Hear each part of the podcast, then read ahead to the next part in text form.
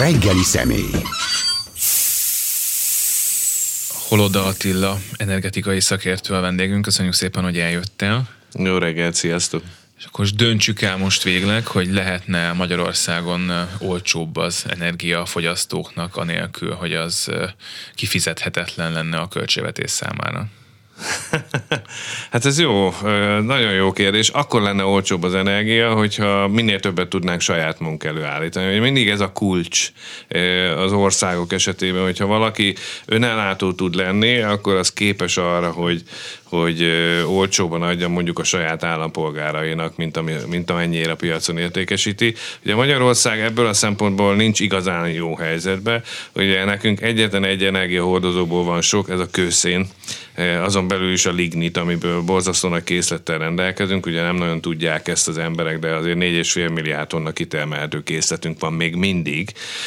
Igen ám, de ugye ez a legszennyezőbb az összes foszilis energiahordozó közül.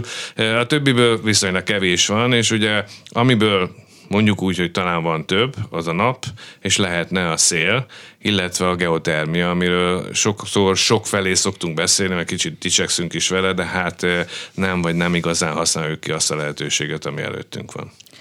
Ha már kőszéről beszéltünk, tavaly nyáron merült fel, Orbán Viktor legalábbis egy nyilatkozatában mondta, hogy vizsgáljuk meg a lehetőségét, hogy barna kőszénbányákat újra megnyissunk ebből aztán nem lett semmi, hogyha jól tudom. Hát igen, mint hogy elég sok mindenből nem lett semmi, amit ugye belengedtek, akkor belengedték azt is, hogy majd hirtelen másfél milliárdról két milliárdra növeljük a hazai szénhidrogén, illetve hát a földgáz kitermelést, az sem megy egyik pillanatra a másikra. Azért bányát nyitni az több év. Különösen a, a magyar bányák, magyar mélyművelésű bányák esetén, ahol azért már viszonylag régen lezajlott az úgynevezett bányászati szerkezet átalakítás, ami azzal járt, hogy gyakorlatilag a nagyon mélyművelésű bányákat bezárták. Ugye az utolsó ilyen mélyművelésű bányánk az azok Márkus hegyen volt a Vértesben, és ugye vannak olyan bányák a Borsodi medencében, amelyek nem annyira mélyek, tehát az újranyitásuk nem venne igénybe annyi időt, pénzt és energiát, ezzel együtt nem megy egyik pillanatról a másikra. Tehát a politikusok szeretnek ilyeneket kimondani, hogy hát akkor majd megvizsgáljuk annak lehetőségét, hogy hogyan tudjuk újranyitni. Ennél sokkal olcsóbb és kifizetődőbb, hogyha mondjuk a a meglévő lignit készletek, ugye, amelyeknek a kitermelése a leges legolcsóbb, hiszen külszíni fejtéssel lehet e, kifejteni. E, e, mondjuk azoknak a kitermelését kezdték volna elfokozni. Volt is erről szó, csak ugye van egy alapprobléma. A Mátrai erőmű az arra van kijelölve, és arra van predestinálva, hogy 2025-ben bezár. Még hogyha meg is hosszabbítjuk ezt a bezárási időszakot, akkor is az azt jelenti, hogy egy-két éve, hogyha tovább húzzuk, azzal természetesen természetesen növeljük, vagy legalábbis szinten tartjuk azt a CO2 kibocsátást, amit elvileg csökkenteni kellene. Ezzel együtt, hogy egy ilyen fölmerül, az nem csak Magyarország esetében volt téma, ugye a németektől kezdve sok mindenki más szedte elő a meglévő szénbányákat, de hát ebből természetesen nem lett semmi. Abban, hogy több energiát termeljünk meg itthon, abban mekkora a mozgástér, és mondjuk mit lehetett volna tenni a, nem tudom, előző tíz évben, vagy lehetne a következő tízben, hogy így aztán olcsóbb legyen akár itthon az energia, és mondjuk az arányosan mennyit, lehetne ebben fejlődni, hogy a hazai termelés. Gondolom azért akkora nagyot nem. Hát ugye a foszilis energiahordozó területén ott nem nagyon van lehetőség. Arra van lehetőség, hogy az új szénhidrogén elsősorban földgáz felfedezésekkel mondjuk úgy, hogy szinten tartsuk azt a csökkenést, ami egyébként be van ütemezve, be van kódolva ebbe a mi szegényes ellátottságunkba, és vannak is ilyen jellegű jelenlegi kutatások, elsősorban a Békési medence térségében, ahol az úgynevezett nem hagyományos földgáznak a kutatása folyik, de ez sem fog egyik pillanat pillanatról a másikra megváltozni, és mire ezek felfejlődnek, addigra a régebben üzemelő mezők addigra szépen le is állnak.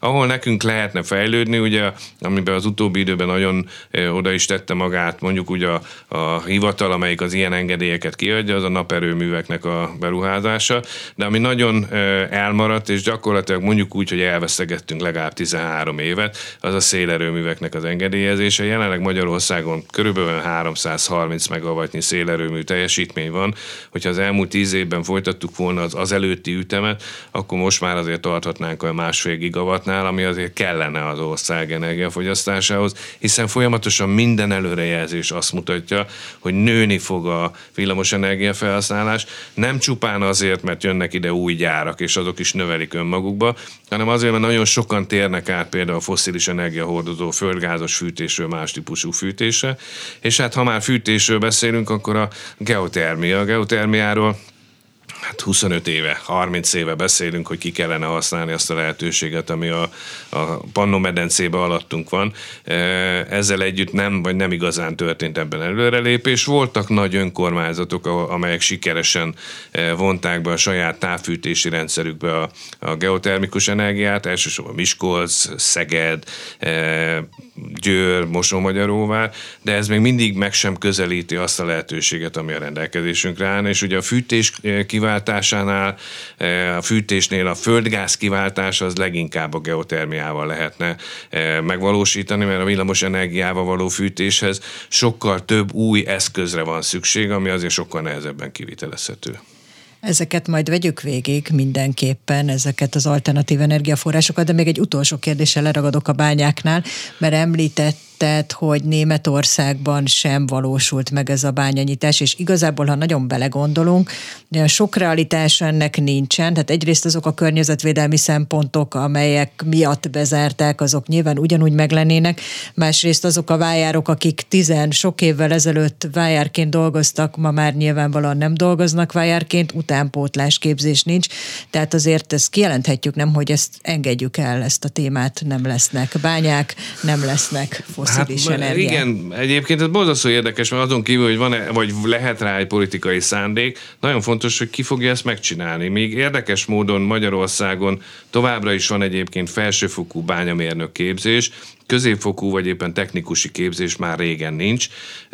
Egyetlen egy geológus technikus képzés van talán békésebb a környékén, de korábban azokon a területeken, ilyen Tatabánya térségében, vagy Komló térségében, ahol rendszeresen voltak középfokú szakmunkás képző eh, szintű vájárképzés és hasonló, azok gyakorlatilag megszűntek.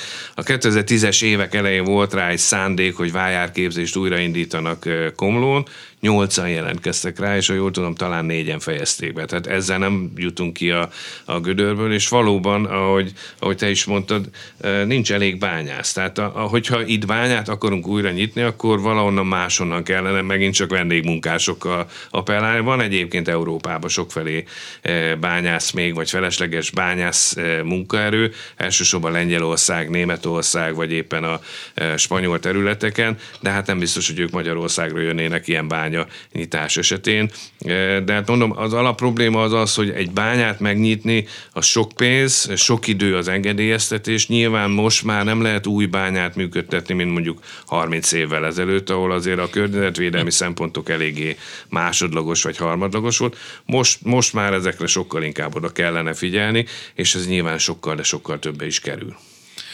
Csak hogy értsük, hogy honnan van az energiánk, amikor én otthon bekapcsolom a tévét, és abba áram belemegy, akkor azt úgy meg lehet mondani, hogy nagyjából az az áram annak hány százalék, amiből jön oda. Hát, hogyha a statisztikát nézzük, persze meg lehet mondani. Tehát körülbelül a magyar villamos energia felhasználásnak olyan 36-38 százalékát azt a Paksi atomerőmű adja. E, nagyjából olyan e, 10-15 százalék inkább, ami földgázos erőművekből, 10 százalék körül van az, ami a naperőművekből, 10-11 százalék, e, valamennyi minimális jön szélből, tehát az tényleg ilyen 1-2 százalék, e, és e, egy jelentős része egyébként jön még importból. Tehát a Magyarországra érkező import villamos energia, hát most, amikor ilyen szép nyarunk volt, egy picit visszább esett, hála jó Istennek, egy kicsit kevesebbet kellett máshonnan vásárolnunk, de azért alapvetően éves szinten az import mennyiség az olyan 23 és 26 százalék között van, ami csökkenés a korábbi időszakhoz képest, mert akkor ilyen 28-30 százalék körüli volt, de hát ez, ez még mindig azt jelenti, hogy eléggé ki vagyunk téve másoknak ami az sokszor nem probléma, tehát vannak olyan országok, amelyeknek abszolút nincsenek energiahordozói, meg tudják ezt oldani. Ebben mindig az a lényeg, ellentétben a földgáz, hogy ne kötelezzük el magunkat egy eladó felé. Hogyha sok mindenkitől vásárolunk, akkor gyakorlatilag nem az eladó fog nekünk diktálni, mint a földgáz esetén. Most azt tapasztaljuk, hogy földgáz esetén nagyon erősen egy irányba köteleződtünk el. Szerencsére a villamos energia hálózat összeköttetése a szomszédos országokkal annyira jól kiépült, gyakorlatilag bárhonnan tudunk villamos energiát venni, és még van is. Akkor még mielőtt rátérnénk ezekre, napelem. Most egy laikus annyit lát ebből, hogy percenként változik a szabályozás, már gyakorlatilag senki sem tud kiigazodni ezen, hogy akkor most lehet visszatáplálni, lehet telepíteni. Nyilván ez főleg a lakosságot érinti, de hogyha az összképet, nagy képet nézzük, azért elég magas százalékot mondtál az előbb, hogy amikor bekapcsoljuk a tévét, akkor hány százalék ebből a napenergia, akkor erről mit kell tudni most így ennek, ezeknek a hát szabályozásoknak Azt, azt kell tudni, hogy talán Magyarországon a leggyorsabban fejlődő energiatermelő terület az a napelem.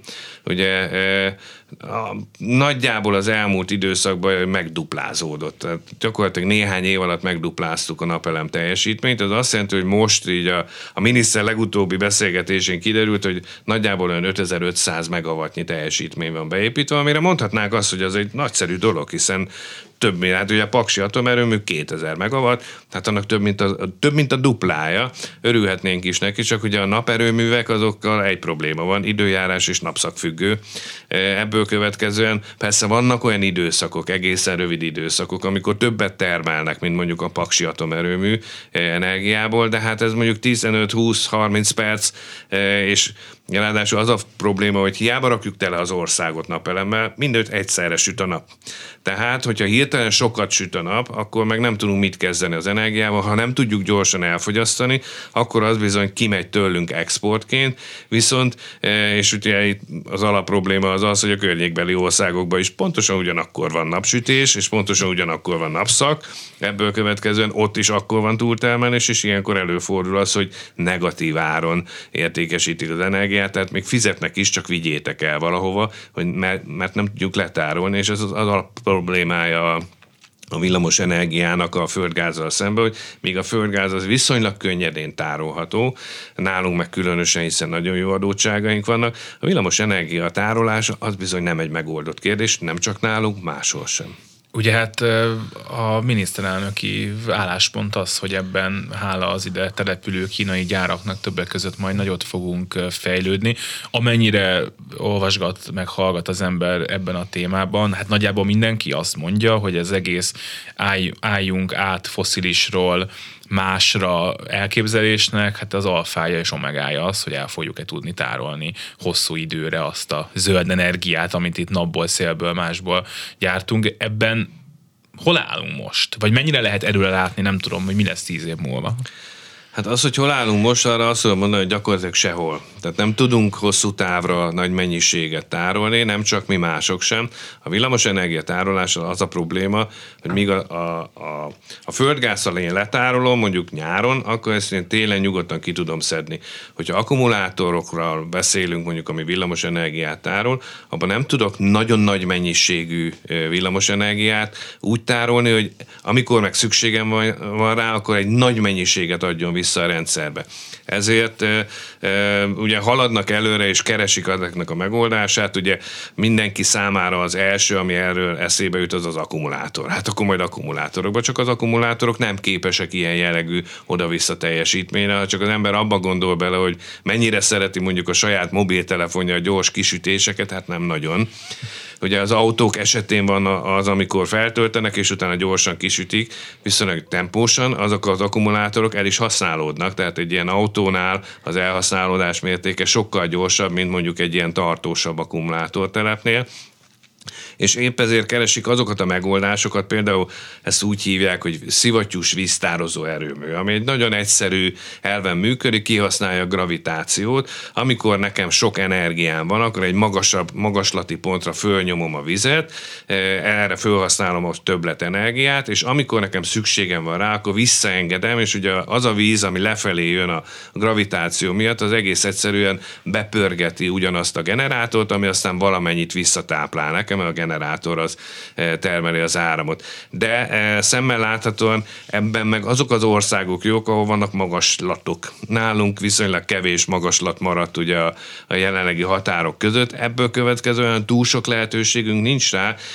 és én ezért szoktam például azt mondani, hogy érdemes lenne a ha már nem a visegrádi négyeken belül gondolkodunk, de legalábbis a régió szinten ott megoldani bizonyos energia termelés és tárolás kérdését, ahol arra a legjobb adottság van. És ugye a szomszédos országokban, például Szerbiában, például Romániában, például Szlovákiában sokkal jobb adottságok vannak. Nálunk meg jók az adottságok, például a földgázra. És hogyha ezt a kettőt ki tudnánk egyensúlyozni, akkor már mindjárt jobban össze lehetne hangolni a, a úgymond az energia stratégiáját ezeknek az országoknak, az alapprobléma mindig az, hogy a politikusok azt szeretik, hogyha az energiastratégia eh, az eh, mindig csak az adott országra vonatkozik, és úgynevezett nemzetállami szinten akarnak megoldani ilyen kérdéseket. Nem fog menni, kicsik vagyunk hozzá, hogy meg tudjuk oldani véglegesen ezt a problémát ezért egy picit több kooperációra lenne ebbe szükség. Ugye a harmadik terület, ahol szoktak még beszélni energiatárolás, ez a hidrogén. Ugye ez az újonnan kikiáltott megoldás mindenre. Az alapprobléma az az, hogy a hidrogénnek az energiatartalma eh, az sokkal alacsonyabb, mint a földgázé. Tehát a földgáz egy az egyben nem tudja kiváltani, nagyjából egy harmada a földgázénak. Ráadásul a hidrogénnek a szállítása, tárolása bonyolultabb, mint a földgáz, mert a földgáz molekula az nagyobb méretű, tehát azok a szerelvények, üvegek, gömbcsapok, tolózárak, eh, maguk a vezetékek, amiket használunk a földgázra, azok a hidrogénre nem, vagy nem úgy tömítenek, tehát a hidrogén az egy ilyen kis eh, aljas piculka dolog, ami meglóg, hogyha eh, nincs jól lezárva, és bizony ebbe a kérdésben még azért kellenek olyan technikai problémákat megoldanunk, amikkel jelenleg még csak a kísérletek folynak. Mit jelent az, hogy jók az adottságok Magyarországon a gáztárolására? Ugye azt kell tudni, hogy a, a, a földgáz alapvetően három területen szokták tárolni, vagy három úgynevezett geológiai formációba, lemerült eh, szénhidrogénmezőkbe, tehát lemerült kőolaj és földgázmezőkbe, úgynevezett sódomba kialakítanak, ez azt jelenti, hogy egész egyszerűen kimosnak a, a nagy sótartalmú kőzetből egy ilyen nagyobb üreget, és abba tárolnak gázt, eh, illetve van, ahol akvifer tárolóba, tehát a víztárol, nagyobb víztárolók környékére benyomnak gáz, és akkor azt ki tudják szedni. A mi esetünkben azt lehet mondani, hogy viszonylag sok az úgynevezett lemerült mezőnk, és ezeknek a mezőknek az úgynevezett záró képessége, az azt jelenti, hogy, hogy nem megy el az oda berakott gáz, nem tud elmigrálni máshova, ebből a szempontból ez jó. És ugye Magyarország viszonylag hamar kezdte a földgáztárolást, Ebből következően olyan gyakorlatra tettünk szert, eh, ami másoknak nincs. Ugye a 70-es, 80-as években elindult az ország erőteljes eh, gázzal töltő ellátása, ehhez szükség volt arra, hogy gáztárolókat alakítsanak ki, és ugye sorban nyíltak a gáztárolók, ma Magyarországon öt nagy gáztároló van, ugye a legnagyobb a Zsanai, van egy hajdúszoboszlói, van egy stratégiai földgáztárolónk Szőregen, és van két kisebb tároló Pusztaföldváron és Pusztaedericsen, ezek inkább regionális szintbe segít segítenek be. Ezek általában olyan eh, eh, területen vannak, ami homokkő tárolóban viszonylag eh, rugalmasan tud alkalmazkodni az éppen pillanatnyi igényekhez, de ugye a tárolónak az a feladata alapvetően, hogy nyáron betárolom, télen, amikor sok gáz kell hirtelen, akkor meg kiszedem belőle, és erre alkalmas a magyarországi föltani környezet. És hogyha én most egy zöldpárti klímaváltozás miatt aggódó állampolgár vagyok, és azt mondom erre neked, hogy hát itt semmiféle gázt nem akarom, hogy itt Magyarországon tároljunk a következő évtizedekben, meg zárjuk be a atomerőművünket is, és zöld energia, akkor meg fogod simogatni a fejemet, hogy jól van, de ez nem lesz? Igen, meg fogom simogatni a fejet, hogy jó van, de ez egy nagyon uh, idealista állam, és szerintem nem is jó. Az alapprobléma ugye az, hogy a, az úgynevezett zöld energiáknál, amit a, zöld szervezetek nagyon mondanak, például a szél és a nap, uh, azt tudjuk mondani, hogy ezek időjárás napszakfüggő, tehát amikor nincs, akkor bizony olyat nem lehet mondani, hogy jó van, uh, akkor most nem fűtünk éppen, vagy éppen most akkor ne használd az elektromos dolgaidat, meg állítsd le a gyáradat, mert éppen nem süt a nap.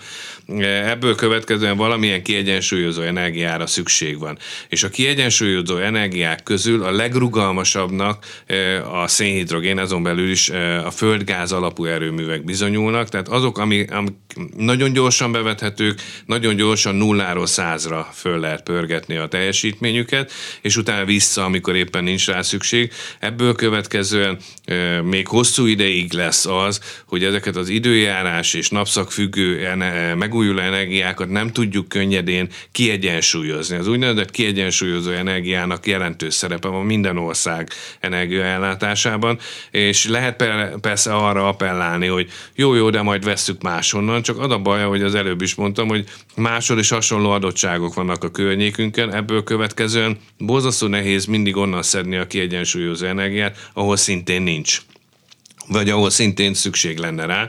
E, és e, ebből következően, hogyha azt mondjuk, hogy most egyik pillanatra a másikra leállítjuk a gázos e, felhasználásunkat, ez az az alapprobléma, hogy Magyarországon a fűtési célú energiafelhasználás kétharmada földgáz és nem villamos energia.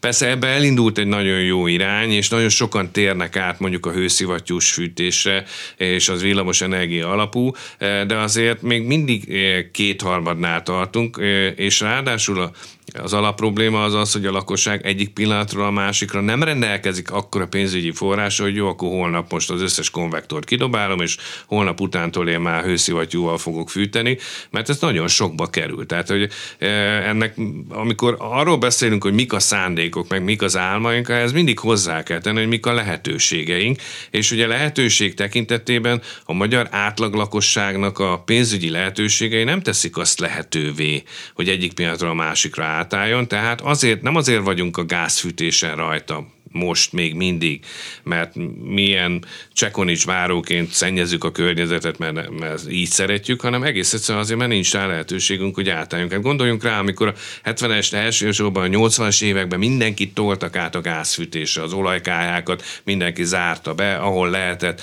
bevezették a földgáz, e, akkor azt tűnt a legolcsóbb és legtisztább energiának, mert az olajja, vagy mondjuk a szénnel szembe a gáznak a CO2 kibocsátása sokkal, de sokkal jobb. Ráadásul minél korszerűbbek ezek a kazánok, ezek a konvektorok, annál jobb a kihasználtsága, és az egy másfajta hőérzetet ad. Most az embereket rávenni arra, hogy jó, ugye, amit tavaly, nagy, tavaly június, augusztus környékén, amikor bejelentették a rezsicsökkentés csökkentését, akkor kiállt a Gulyás miniszter, és azt mondta, hogy jó, akkor mindenki álljon át eh, klímafűtésre. Tényleg? És aztán kiderült, hogy a, a saját elektromos rendszere nem bírja az embereknek. A másik kiderült, hogy mindenki úgy szerette volna, hogy jó, hát akkor rakok még mellé napelemet. Hoppá, de a napelemet meg korlátoztuk, mert maga az átviteli hálózat nem bírta. Tehát e, rengeteg olyan háttér dolognak kell megteremtődni, ami a földgáznál rendelkezésre áll, a villanynál még nem.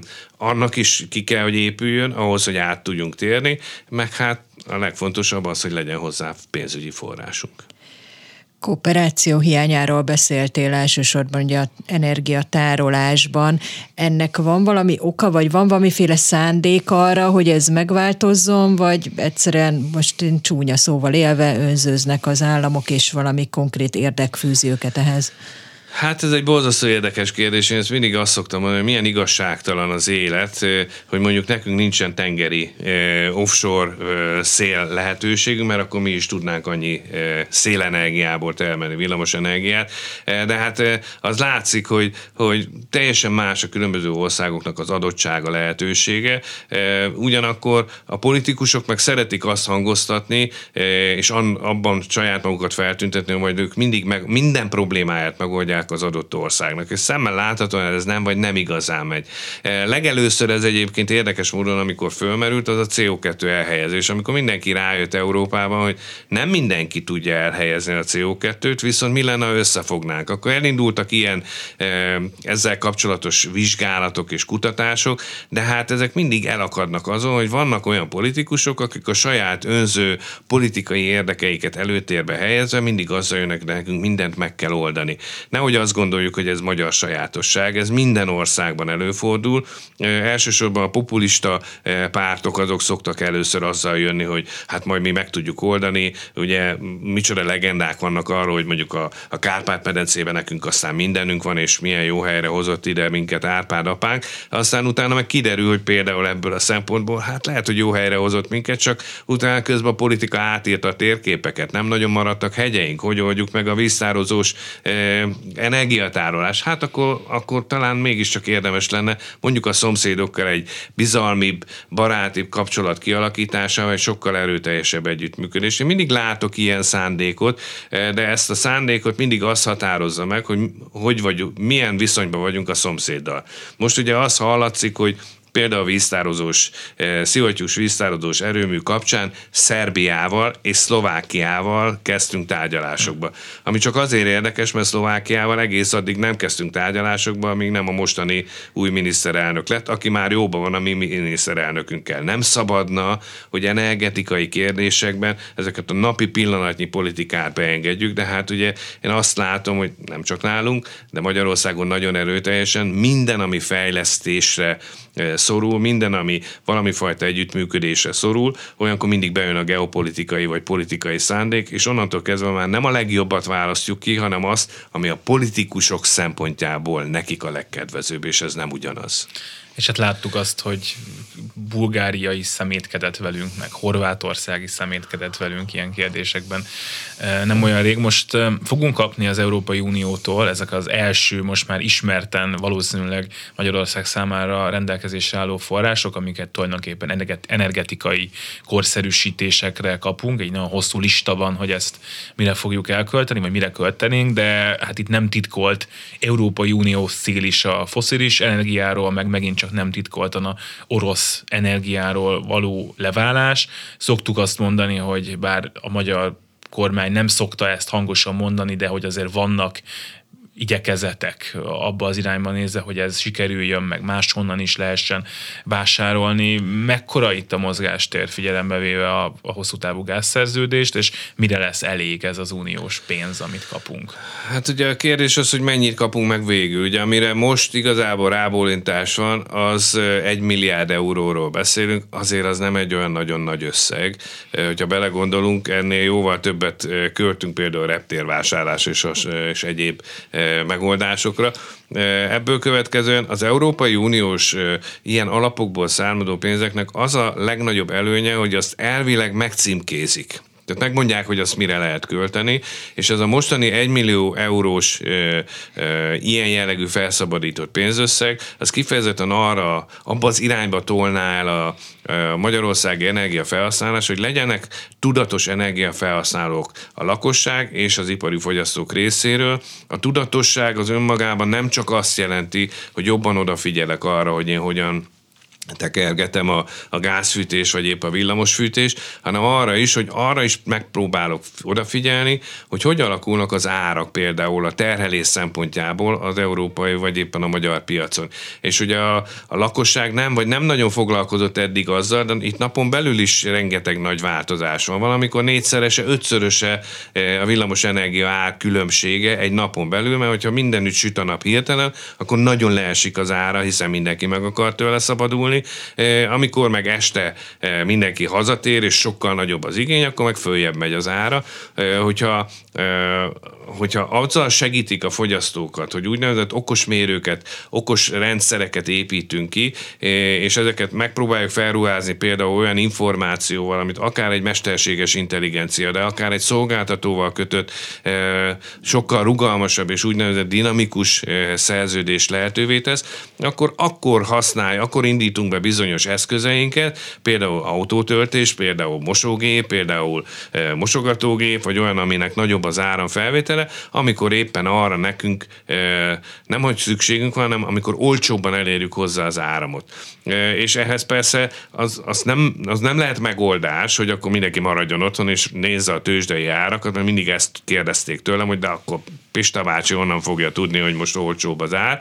Itt egész egyszerűen arról szól a dolog, hogy az okos rendszerek azok képesek egymással kommunikálni, ha nekem egy szolgáltatóval olyan szerződésem van, hogy én egy bizonyos időszakban, amikor leesik bizonyos összeg alá villamos energia, akkor kapok vezérelt áramot, akkor akkor indítja elő, kiad egy jelet, az okos rendszeren elérkezik hozzám a jel. Nekem olyan okos eszközön van, ami egész egyszerűen lehet egy egyszerű, hát ilyenekkel azért már mindenki találkozott, egy konnektor, ami kap egy vezérlő jelet, és akkor indítja be a mosógépet, amelyik be volt programozva, elindítja a mosást, nagyszerű, mindenki nagyon örül neki, nem kell otthon ülni, tehát az okos rendszer nem azt jelenti, hogy mindenki a tőzsdei árakat fogja böngészni, és akkor hirtelen elindítja, de akár még erre is van lehetőség, hiszen ma már egyre jobban fejlődnek ezek a rendszerek, ma már mobiltelefonról is elég sok mindent lehet vezérelni, akkor miért ne eh, tegyük ezt sokkal szélesebb körbe elérhetővé? Igen ám, de ezek a rendszerek, ezek a mérők, ezek drágák és az Európai Uniós forrás az pont arra szolgál, és azt mondták ki, hogy 816 ezer darab e, ilyen okos mérővel látják el a lakossági fogyasztókat, ami hogyha azt mondom, hogy nagyjából 4 millió háztartás van Magyarországon, az egy nagyon szép szám.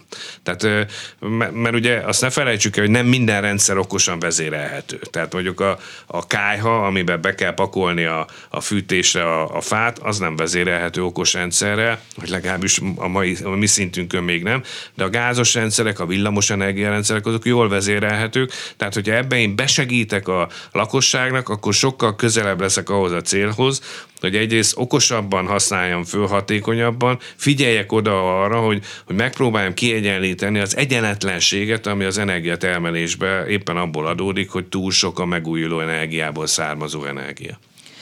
Van egyik részről a hosszú távú szerződés, amiről már beszéltünk többször, ugye a gázszerződésről van szó, illetve az, amire János is utalt, hogy azért a színfalak mögött úgy látszik, azt beszélik, hogy van egyfajta diverzifikálási szándék, de ez a hosszú távú szerződés mennyiben szűkíti a mozgásteret, amikor arról van szó, hogy próbálunk egy kicsit leválni, próbálunk egy kicsit diverzifikálni? Hát mindenképpen, ugye a hosszú távú szerződés mindig a, a szűkülésnek az a mértéke, ami, amennyi, meg, amekkora mennyiségről lesz szó. Ugye a magyar-orosz hosszú távú földgáz vásárlási szerződés az 4,5 milliárd köbméter éves gázmennyiség megvásárlásáról szól, de hogyha hozzáteszem, hogy a magyar fogyasztás e, átlagosan évente mondjuk olyan 9,2-9,4 milliárd, tehát van benne még potenciál, hiszen a, még a másik felét valahonnan meg kell szerezni.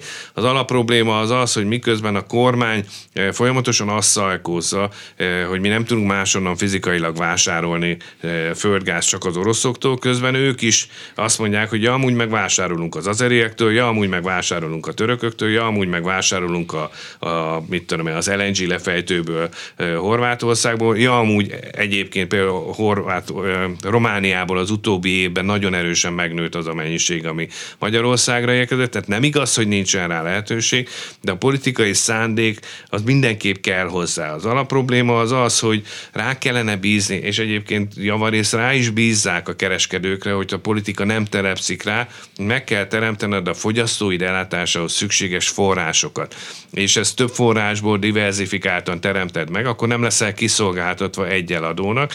Ugyanakkor megint bejön ugyanaz a kérdés, amit az előbb beszéltünk, a kooperáció hiánya. A politikusok által, eh, eh, hogy mondjam, szándékosan végrehajtott geopolitikai és politikai irányok alapvetően determinálják azt, hogy mondjuk milyen mozgásterünk van. Tehát a mozgásteret nem csak az határozza meg, amit kérdeztél, hogy most van-e rá fizikai lehetőség, hanem akarat. Ugye, ahogy szokták mondani, mindent meg lehet csinálni, csak akarni kell. Hát, hogyha az akarat meg a, a lehetőség találkozik egymással, eh, akkor tudjuk ezt jobban eh, kiegyensúlyozottá tenni. Én azt látom, hogy miközben a magyar kormány folyamatosan még mindig azt szalkozza, hogy de mi az oroszoktól kell, hogy vásároljunk, eh, amiben én, én részben igazat adok nekik, hiszen az orosz gázmennyiség, ami Európát el tudja érni, az egy jelentős és jó minőségű gázról beszélünk. Az oroszok korábban megbízható megbízható partnerek voltak, tehát én nem hagynám el teljes egészében az energia mixből, ugyanakkor arra törekedni kell, hogy ne legyek neki kiszolgáltatva nagyon, ne ők diktálják azt, hogy én honnan, mikor vásárolok földgáz, ehhez pedig az kell, hogy másokkal is jó kapcsolatot építsünk ki, az infrastruktúra részben adott hozzá, ezt meg tudják teremteni, hogy ennek a, a háttere és a szerződéses háttere is meglegyen, akkor sokkal kevésbé vagyunk kiszolgáltatottabbak, és rugalmasabban tudunk reagálni reagálni arra, hogyha mondjuk például bejön egy szankciós vagy önként vállalt szankciós időszak. És most azt kimondhatjuk, hogy ki vagyunk szolgáltatva, és hogy rossz az, hogy van ez a hosszú távú szerződés, mert hogy a Szijjártó Péteri állítás meg éppen az, hogy hát az a jó, hogy van ez a szerződés, mert így biztosak lehetünk abban, hogy ezt a gáz mennyiséget 120 százalék, hogy Oroszországból megkapjuk, tehát hogy ez jó, ezen szemben a másik politikai állítás meg az, hogy ez nagyon rossz. Melyik az igaz? Itt az az alapprobléma, hogy a Szijjártó Péter két dolgot kever össze. Beszélünk arról, hogy mondjuk egy ország gázellátás szempontjából a hosszú távú szerződések alapvetően jók. Stabil, mondjuk úgy, hogy stabil rendelkezésre állás és ellátás biztonságot jelent. De ebben a kérdésben az, hogy most én ezt kivel kötöm, vagy kivel nem kötöm, az már politikai szándék kérdése. Tehát, hogyha van hosszú távú gázellátási szerződésünk, az jó. Az, hogy van hosszú távú gázellátási szerződésünk Oroszországgal, az nem feltétlenül jó, mert Oroszországban egy eladó van, a Gazprom. Ha attól vásárolunk, az azt jelenti, hogy jelenleg az országba érkező földgáznak a 85%-a a magyar földgáz felhasználásnak importból érkezik, hogy ennek jelentős részét az oroszoknak adjuk oda, az azt jelenti, hogy nekik vagyunk kiszolgáltatva. Tehát köthetünk mi hosszú távú szerződést más kereskedőkkel is, nem csak a Gazprommal, hiszen épp az előbb mondtam azt, hogy fizikailag megvan a lehetőség arra, hogy máshonnan is vásároljunk, sőt, miközben ők is azt mondják, hogy nem tudunk máshonnan venni, mégiscsak vesznek máshonnan, tehát saját maguk cáfolják azt, hogy ez igaz lenne, amit ők állítanak. Az alapprobléma az az, hogy megpróbálják az egyik érvel, ami jogos érv, az ellátásbiztonság, lefedni a másikat, ami meg nem jogos érv, hogy csak és kizárólag az oroszokkal kössünk-e szerződést. E, és ebből a szempontból azt tudom mondani, hogy mivel Oroszország számára mi a korábbi időszakban, főleg amikor megkötötték ezt a hosszú távú szerződést, nem voltunk azért annyira jelentős vásárlók. Azért akkoriban még a, a németek mondjuk évi 50 milliárd köbmétert vettek az oroszoktól, mi meg mondjuk vettünk négyet. El lehet képzelni, hogy mennyivel rosszabb a mi piaci pozíciónk egy ilyen alku során, és ezért van az például, hogy sorba mutatják ki, ugye hónapról hónapra megjelenik egy kimutatás, hogy a statisztikai adatok alapján megint felülárasztuk eh, az orosz gáz, tehát hogyha a tőzsdén vásároltunk volna, akkor 370 milliárd forinttal olcsóban vehetünk. Igen ám, eh, de, eh, és ebben benne van az a fajta csúsztatás, hogy a tőzsdén nem mindig áll rendelkezésre annyi mennyiségű gáz, amennyi nekem kell. Tehát a tőzsdei vásárlás az lutri, ezért szokták azt mondani, közép és hosszú távú szerződés a stabilabb ellátást okoz, a tőzsdei meg lehetőség szerint eh, okozhat esetleg árelőnyt. Ezért kell egy olyan egészséges mixet kialakítani, amiben van hosszú, közép és egészen rövid távú szerződés, meg vannak az úgynevezett spot piaci vásárlások. Hogyha ezt megfelelően állítják össze, akkor jó árat lehet elérni. Hogyha túl nagy benne a dominanciája a hosszú távú szerződésnek, akkor viszont ki vagyunk szolgáltatva az oroszok által meghatározott áraknak amit teljesen nyilvánvalóan nem akar az Unió, hiszen azért is a támogatást, hiszen elmondta elég nyíltan, hogy ez egy elvárás lenne, hogy csökkentsük az orosz kitettséget, ami hát láthatóan nem történik meg, hiszen erről beszélünk. Az Unióval ez mit, mit jelenthet hosszú távon, középtávon akár, hogy, hogy ezt a feltételt nem teljesítjük? Tulajdonképpen ez nem egy igazi rögzített feltétel. Tehát ugye, ha bár a magyar kormány szeret arról beszélni, hogy szankciós politika, meg szankciós infláció, meg szankciók okoznak, a földgázzal nincsen szankció. Tehát bármennyire is ezt szajkózzák, nincsen, nem is vezettek be egyetlen egy pillanatig se szankciót. Az, hogy az európai országok jelentős része elkezdett leválni az orosz földgázról, az egész egyszerűen annak felismerése, hogy egy olyan agresszorhoz, amelyik bármelyik pillanatban éppen a meglévő földgázos szerződés vagy fosszilis energia értékesítésből származó hatalmas bevételei miatt hatalmas katonai potenciált tart fönn, és ezt a katonai potenciált arra használja föl, hogy más szomszédos országokat eh, bekebelezzen, vagy éppen leigázzon, eh, az egy rossz irány. És belátták az európai országok, hogy nem szabad táplálni a tüzet. Nem szabad olajat önteni a tűzre, már pedig itt szó szerint az olajöntésről van szó, és hogyha kihúzzuk a, a, a pénzforrást azok, a, annak a zsebéből, aki ezt az agressziót úgy oldja meg, hogy a pénzforrást az katonai potenciáljának a növelésére fordítja, akkor csökkentem annak veszélyét, hogy akár más európai országok is veszélybe kerüljenek. Tehát az országok jelentős része azért kezdte saját magát korlátozni, meg egész egyszerűen belátta azt, hogy én nem fogok az oroszoknak, nem fogok Vladimir Putyinnak azért fizetni, hogy ő ebből a befizetett pénzből támadja Ukrajnát. Ennek a belátása volt az, ami mondjuk úgy, hogy nem kellett hozzá szankció, mert mindenki azt mondta, hogy kiki saját belátása szerint. Na most Magyarország ilyen belátást nem tükrödött. A magyar szolidaritás, tehát a magyar politikusok szolidaritása például a szomszédos Ukrajnával, az gyakorlatilag a nullával egyenlő. Ebből következőnök azt mondják, hogy minket nem érdekel Ukrajna, mi kívül maradunk a háborún, ugye ezt halljuk folyamatosan, mi a béke pártján vagyunk, de a békepártiság az nem jelentheti azt, hogy én egy másik agresszor pénzelek.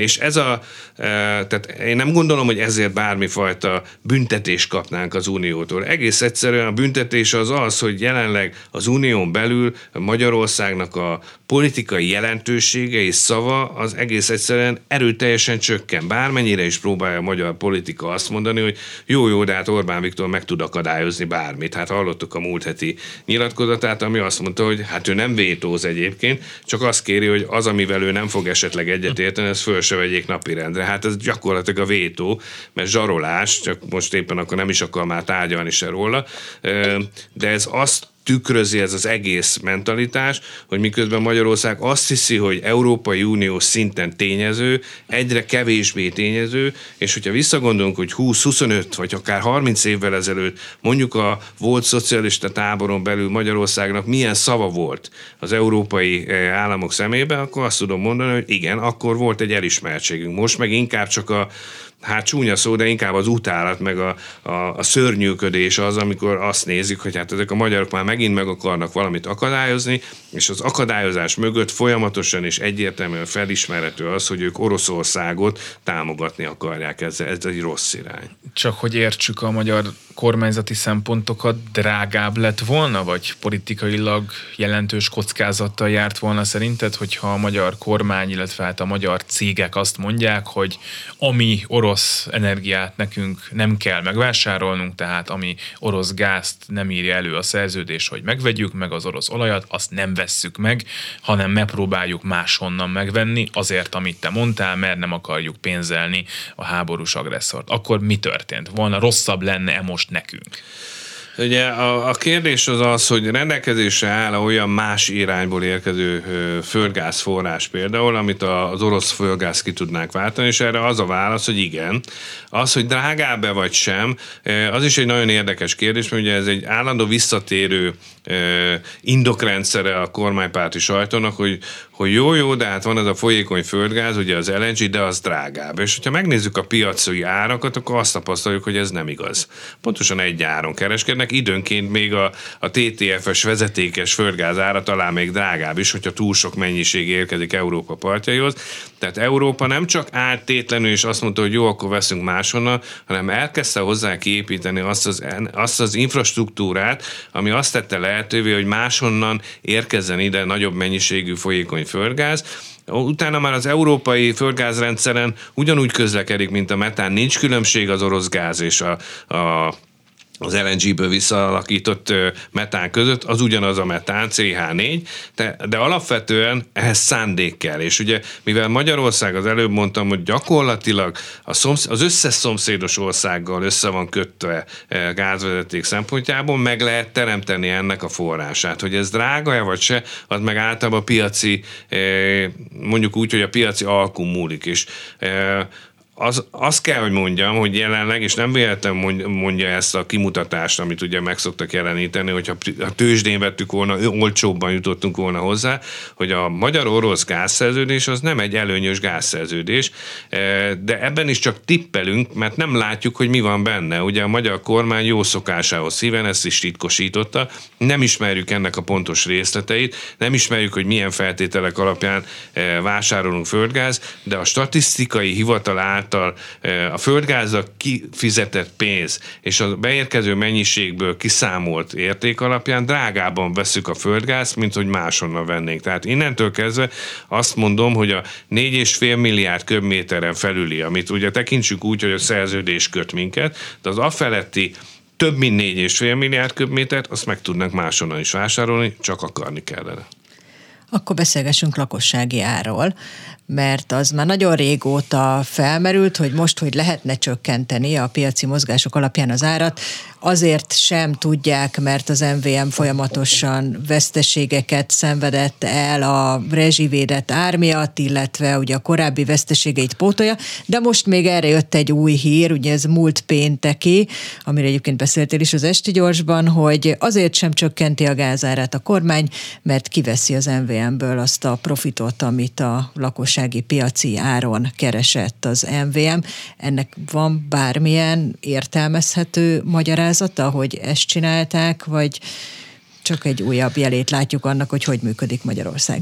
Hát így is mondhatnánk, és akkor ez lenne a legegyszerűbb lefordítása. Egyértelműen az látszik, hogy egyrészt maga a rezsicsökkentés az egy politikai termék. Az, hogy mikor és mennyivel eh, csökkentem a, a rezsit, és milyen árat eh, szabályozok én mondjuk eh, a lakosság számára olcsón értékesíthető gáznak, ez, ez gyakorlatilag politikai döntéstől függ. Nincs ember egyébként szerintem, aki ma már elhiszi, hogy megállítható a határon az energiaáraknak az alakulása, főleg az elmúlt időszakban. Ugye folyamatosan azt kaptuk a, a kormánytól, hogy ők meg tudják védeni a, a mi rezsicsökkentésünket, és ehhez például szükség van az olcsó orosz gázra. Aztán kiderült, ugye tavaly maga a miniszterelnök ismerte el a tusványosi beszédében, hogy bizony már 2021-ben az új szerződésről beszélek, az új szerződés alapján is nagyon komoly veszteség volt, és utána még nagyobb veszteséget kezdtünk volna összehalmozni, nem nyúlnak hozzá a rezsiához.